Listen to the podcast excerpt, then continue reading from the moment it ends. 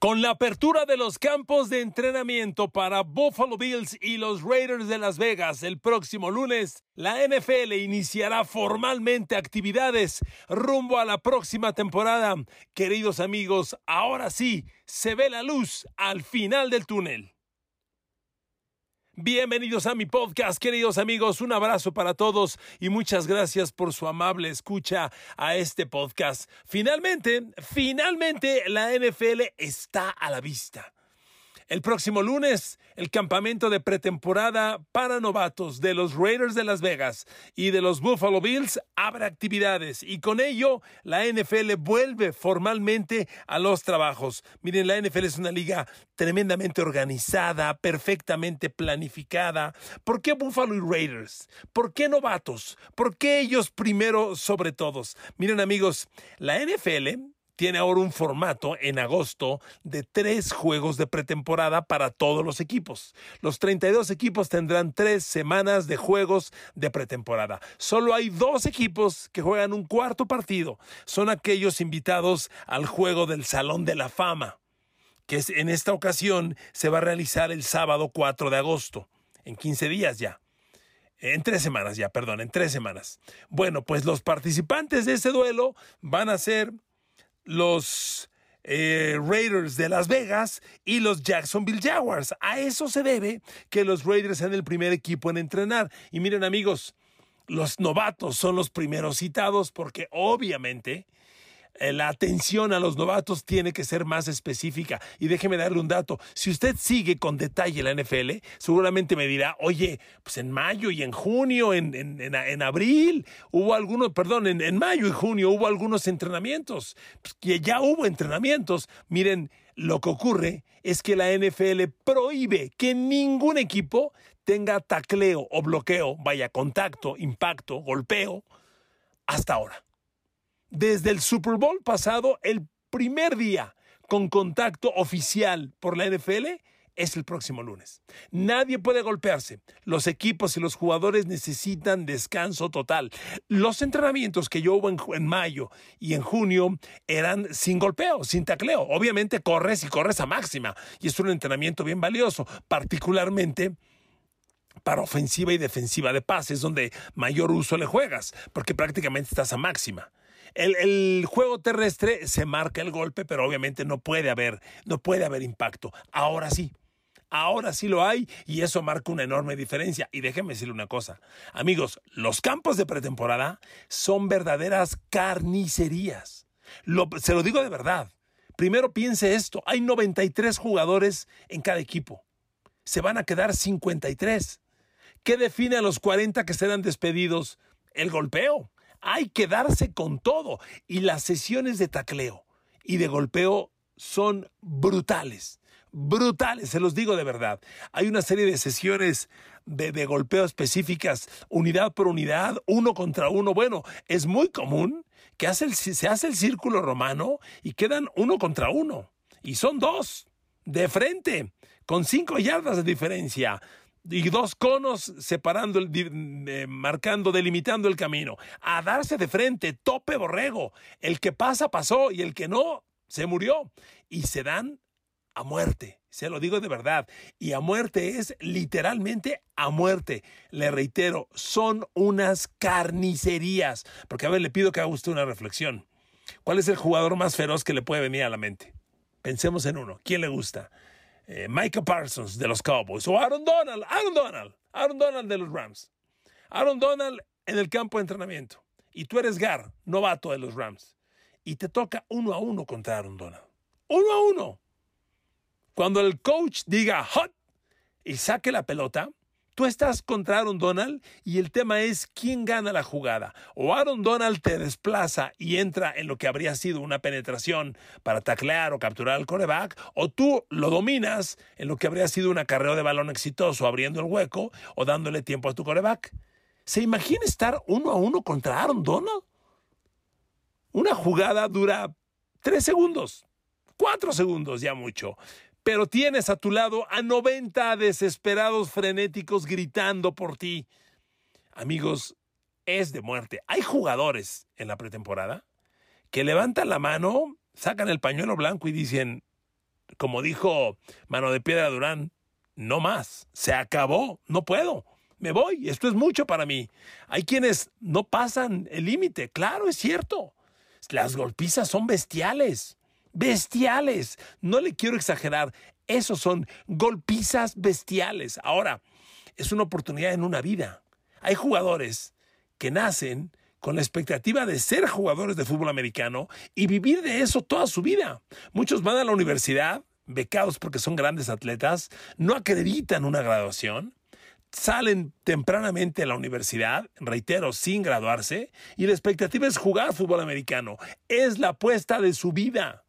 Si no se quedan en el equipo, ¿quién sabe a qué se van a dedicar? Entonces, los campos de pretemporada significan mucho, todo para algunos jugadores. Y como le decía, mire, aquí tengo las fechas de todos los equipos. Los primeros en, reportar son los Buffalo Bills, los novatos se reportan este próximo lunes y los veteranos el día 23, que es el viernes, ¿no? 18 lunes, 19, 20, 21, 22, no, mentira, es el sábado. Los Buffalo Bills novatos se reportan el lunes y los veteranos llegan el viernes. Así que van a estar cinco días los novatos solos. ya tienen el libro de jugadas desde hace mucho tiempo, lo han estado estudiando, lo han estado repasando, lo han estado corriendo, eso es válido. Pueden entrenar por su lado de cuates. Oye, nos vemos en tal, en tal universidad o en tal campo para correr Matt Jones, del quarterback de los Pats, trascendió por ahí con su grupo de receptores novatos, entrenando con ellos por su lado, solos. Se vale, se puede. Cero contacto, cero contacto, cero tacleo, cero bloqueo, hasta hoy. Esa es la gran diferencia. Entonces los Bills el lunes reportan los novatos, el, el, sábado lo harán los veteranos y así continúan todos. Por ejemplo, los Baltimore Ravens reportan el martes los novatos y los veteranos lo harán el lunes de la siguiente semana. Y ya todos, la mayoría de los equipos se van a reportar a finales de la próxima semana o a principios de dos semanas más. La mayoría. Le digo, los Raiders están iniciando antes que todos porque deben jugar el 4 de agosto contra Jacksonville en el juego del Salón de la Fama y obviamente son dos equipos que van a tener actividad una semana antes que todos y necesitan estar en mejores condiciones. Fíjese, Jacksonville, con todo y que el día 4 de agosto ya debe estar jugando, Jacksonville cuyo coach es ahora Doug Peterson, el que hizo campeón a los Eagles de Filadelfia, Doug Peterson citó a los novatos hasta el 24 de julio, es decir, una semana más, el, el domingo de este domingo que viene al otro y los veteranos dos días después, el día 26, Jacksonville. Pero el día 4 de agosto tiene que estar jugando contra los Raiders en el juego del Salón de la Fama de Canton, Ohio, que sirve como pretexto para inducir a los nuevos miembros del recinto sagrado de la NFL. Entonces le decía, todos los equipos ya están reportándose, la mayoría lo harán así de pronto, pero no crea, hay muchos que ya la semana que entra tienen actividades, así Búfalo el martes, este, déjenme revisar quién más, los Cleveland Browns citan el 22 a los novatos, Dallas hasta el 26, Denver el 26, los Packers el 22, los novatos, que repito, siempre llegan los novatos primero, a veces dos, a veces tres, a veces cinco días antes que los veteranos. A ver, este otro equipo que se reporte pronto, los Chargers. Los Chargers el martes ya están entrenando los novatos, los veteranos hasta el día 26. Miami Dolphins el martes próximo. Eh, los Pats de Nueva Inglaterra el martes, tanto los Saints como los Giants y los Jets, todos el martes los novatos se reportan a entrenar. Imagínense ser novato y llegar con Bill Belichick. Y que Belichick te esté viendo en una sesión de tacleo. Dios mío. Dios santo, qué cosa debe ser eso, una pesadilla. Ahora amigos, ya inician los trabajos de pretemporada, ¿de acuerdo? Ok, otra, es muy delicado llegar a la pretemporada y todavía traer pendientes. Pendientes de índole legal, como Dishon Watson.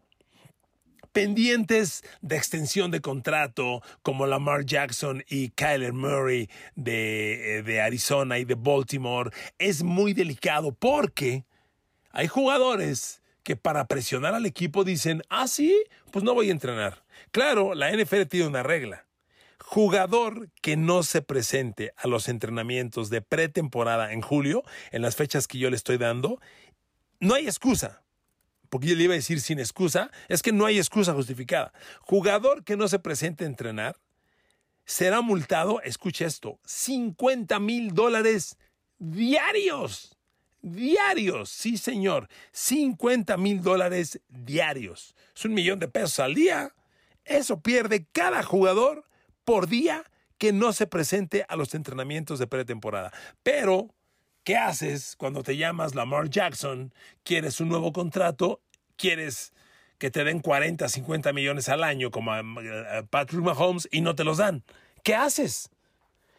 es cuando la liga se sigue estirando, se sigue estirando y llega a escenarios sumamente delicados para un equipo. A ver, si los Ravens, que reitero, van, van, a, van a abrir pretemporada, van a abrir campos de pretemporada el martes para los novatos y el domingo, de este domingo al otro, con los veteranos, si los Ravens inician pretemporada y no va Lamar Jackson, es un retraso brutal brutal. No puede el coreback titular estar ausente de las prácticas. Es terrible. Pero a ver amigos, aquí permítanme una pausa. En estos meses de postemporada, usted y yo hemos hablado varias veces del caso Lamar Jackson. Si usted me hace el favor de seguirme en mis redes sociales y ha escuchado algunos de mis podcasts sobre ese tema, habrá escuchado que yo le he dicho, Lamar Jackson quiere el dinero de Patrick Mahomes, pero no lo vale. Se lo he dicho varias veces, lo he reiterado. Bueno, hace tres días, cuatro días, ESPN de Estados Unidos, en un ejercicio fabuloso, entrevistó a 50 general managers de la NFL en activo, 50 jugadores en activo, y les preguntó quiénes son los 10 mejores jugadores de toda la liga en cada posición. Y oh, sorpresa, entre los 10 mejores quarterbacks de la NFL, Lamar Jackson no está. Perdón, pero eso se los dijo Enrique Garay hace varios meses. Y si no está Lamar Jackson es porque no vale ese dinero. El tema aquí es que el asunto Lamar Jackson muy en particular se entremezcla con el tema racial de la NFL, que no podemos negar, la NFL es racista, los dueños son racistas en la inmensa mayoría. Y entonces, aquí muchos dirán, ah, no le pagan esa lana porque es una actitud racista porque es un coreback afroamericano, porque es un coreback negro. Eso va a pasar y eso va a influir y eso va a ser más complicado el detalle. Para mí, Lamar Jackson atléticamente no vale ese dinero. Pero el tema es, insisto, esta es una liga que se sigue estirando, se sigue estirando. La semana pasada, Lamar Jackson se puso en los dientes, híjole, que es costumbre muy en mucha gente de Estados Unidos, se puso en los dientes, que los tiene recubiertos de oro, se puso el, el, las letras, la palabra need, necesito, y el símbolo de pesos de dinero. Necesito dinero se lo puso en los dientes Lamar Jackson, porque no le han dado el nuevo contrato. La liga se sigue estirando, se sigue estirando. Lamar Jackson no cesa. Hay una gran parte de la prensa que está con él. Y el tema es que los Ravens, si llegan al 26 de julio, que es en dos domingos, de este próximo domingo al siguiente y Lamar Jackson no está en el campo, va a ser un retroceso terrible para los Ravens. Claro, a Lamar Jackson le va a costar 50 mil dólares por día su ausencia. Por día. ¿De qué tamaño es la multa? Esa sí es multa. Pero Lamar Jackson, fíjese, tiene un sueldo garantizado este año de 21 o 22 millones. Ah, él quiere más quiere más y no lo vale. Entonces, amigos, esta es una liga que se está estirando mucho. Hay otros equipos en similar situación. Le decía Kyler Murray de los Cardinals, mismo caso. Él quiere un nuevo contrato, no lo vale, no le han dado ni negociaciones y está enojado. No sabemos qué va a pasar con él. Los Arizona Cardinals reportan novatos hasta el día 21, lo cual es el jueves de la próxima semana, y los veteranos el domingo de la siguiente semana. Es cuando Kyler Murray deberá ir Vamos a ver qué ocurre. Pero este es otro tema que va a estar sumamente tenso. A ver, otro equipo que trae problemas contractuales. Cincinnati. Este, los, los Cincinnati Bengals hicieron eh, jugador franquicia a su safety, Jesse Bates, un gran safety. Va a cobrar 12 millones este año. Pero Jesse Bates ya dijo, yo no juego como jugador franquicia. A mí me tienen que dar un nuevo contrato. Porque tú como equipo estás en libertad de designar un jugador como tu jugador franquicia. Y ese jugador va a cobrar el sueldo promedio de los cinco mejor pagados en su posición. En este caso, Cincinnati le dijo a Jesse Bates, eres mi jugador franquicia tú. Sí, pero el jugador tiene que decir, sale, acepto y firmo. Y Jesse Bates no ha firmado. Eh, Cincinnati ya sabe que este tema se iba a dar, ya lo estaba esperando. Por eso los Cincinnati Bengals desde el draft se previnieron e hicieron a su primera selección de draft un safety esperando que la situación de Jesse, Bates se vaya a, a, situaciones extremas. Por eso Daxton Hill de Michigan que fue la 31 selección del draft, primera ronda, primero de Cincinnati, 31 global, juega esa posición. Y si Jesse Bates no se reporta, Daxton Hill lo va a reemplazar. ¿ok? Pero eso puede pasar. Es otra situación que se está estirando y está llegando al límite. Le doy una más. Los Dallas Cowboys. Dallas hizo jugador franquicia a su ala cerrada, Daxton Schultz. Dalton Schultz pero Dalton Schultz no ha firmado jugador franquicia. Misma situación de Jesse Bates. El tema es que Dallas tiene que convencerlo. Dallas reclutó en el draft a un cerrado, a Jake Ferguson de Utah, es la cuarta de draft, ni cerca de pensar que Jake Ferguson pueda ser el reemplazo hoy de Dalton Schultz, pero Dallas tiene que negociar y negociar ya con Dalton Schultz porque es una posibilidad real real que, que, Dallas, si lo pierde, pierde una pieza clave. A ver, el ataque aéreo de Dallas este año va a estar sin Amari Cooper. Tienes que encontrar nueva química con CeeDee Lamb como receptor 1, Michael Gallup como 2, estoy de acuerdo, eso ya, ya de alguna forma aplicaba, y como cerrado Dalton Schultz, el tercer receptor de los Cowboys. Híjole, se me fue, aquí lo tenía. Este, ah, perdón. Este, pero Dallas tiene que trabajar en esa química y es fundamental tenerlos en el campo. Y no lo van a tener. Si Dalton Schultz no firma el, el papel de jugador franquicia, Dallas va a llegar al campo de entrenamiento sin él. Y es otro tema grave, pendiente. A ver, último tema. Deshaun Watson. A ver, la juez que está evaluando su caso y que va a externar su veredicto en cualquier momento, todavía no habla. El veredicto de la juez podrá sentenciar a Dishon Watson a, labores comunitarias. No hay una sanción de orden penal, no la habrá. Pero lo que la jueza indique va a tomarse como referencia para la sanción que la NFL va a aplicar en Dishon Watson. Y hace dos semanas trascendía con mucha fuerza que la NFL estaba empujando con todo para que Dishon Watson fuera suspendido un año, cuando menos. Bueno, eso fue hace dos meses. Resulta que en los últimos días está trascendiendo. Ah, por cierto, es que el caso de Dishon Watson ha seguido escalando y ahora resulta que las mujeres que reclaman y que están en todo su derecho están a punto de demandar también al equipo, a los Houston Texans, porque dicen que hubo una conducta de complicidad del equipo y que no se enteraron de todo esto y no aplicaron medidas correctivas. Entonces las mujeres dijeron, vamos sobre el equipo. Y sin embargo el equipo ya está negociando con ellas y está llegando a una indemnización. Entiéndase, pagarles una lana para que no pase nada. Ha seguido escalando este tema y están, están cobrando mucho dinero estas mujeres por su denuncia. Ellas deciden negociar y están en todo su derecho y no tiene nada de malo, pero el tema ha seguido escalando. Bueno, ¿por qué le decía? Si hace dos semanas trascendía que a Dishon Watson lo querían votar un año, ¿qué cree hoy? ¿Cuál es el rumor? Hoy se dice que en la NFL la suspensión a Dishon Watson será de cuatro a seis semanas. ¿Qué es lo que está circulando en los medios? Amigos, es increíble. Todos los temas de orden moral en la NFL a veces se escandalizan mucho si es que trascienden y si no se tratan de guardar rápido. aquí está un ejemplo. Dichon Watson por su lado, negociando con la mayoría de las señoritas y pagándoles una lana para que guarden silencio y, renuncien a sus demandas. Y ahora los Houston Texans toman el mismo camino. Y la suspensión que iba a ser de un año, ahora resulta que pues, suena a que va a ser de cuatro a seis semanas. Imagínense. Cuatro semanas sería la cuarta parte de la temporada. Seis semanas sería la tercera parte, más o menos.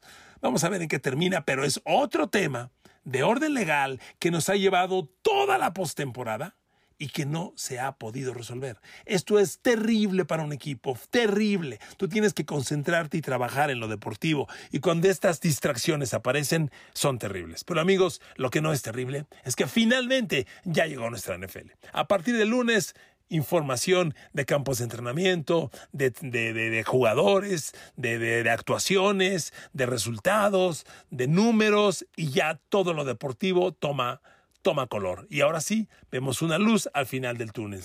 Cuando arranque la pretemporada, nada nos detiene. A partir del 4 de agosto arrancan los partidos y ninguno domingo, ningún fin de semana nos detiene hasta el Super Bowl 57 que se va a jugar en Arizona. Y si la memoria no me falla, el domingo 13 de febrero. Amigos, vuelve la NFL y estos son los temas. Gracias por escucharme a partir de lunes el podcast sobre campos de pretemporada. ¿De acuerdo? Abrazo a todos y a todas. Gracias por su escucha.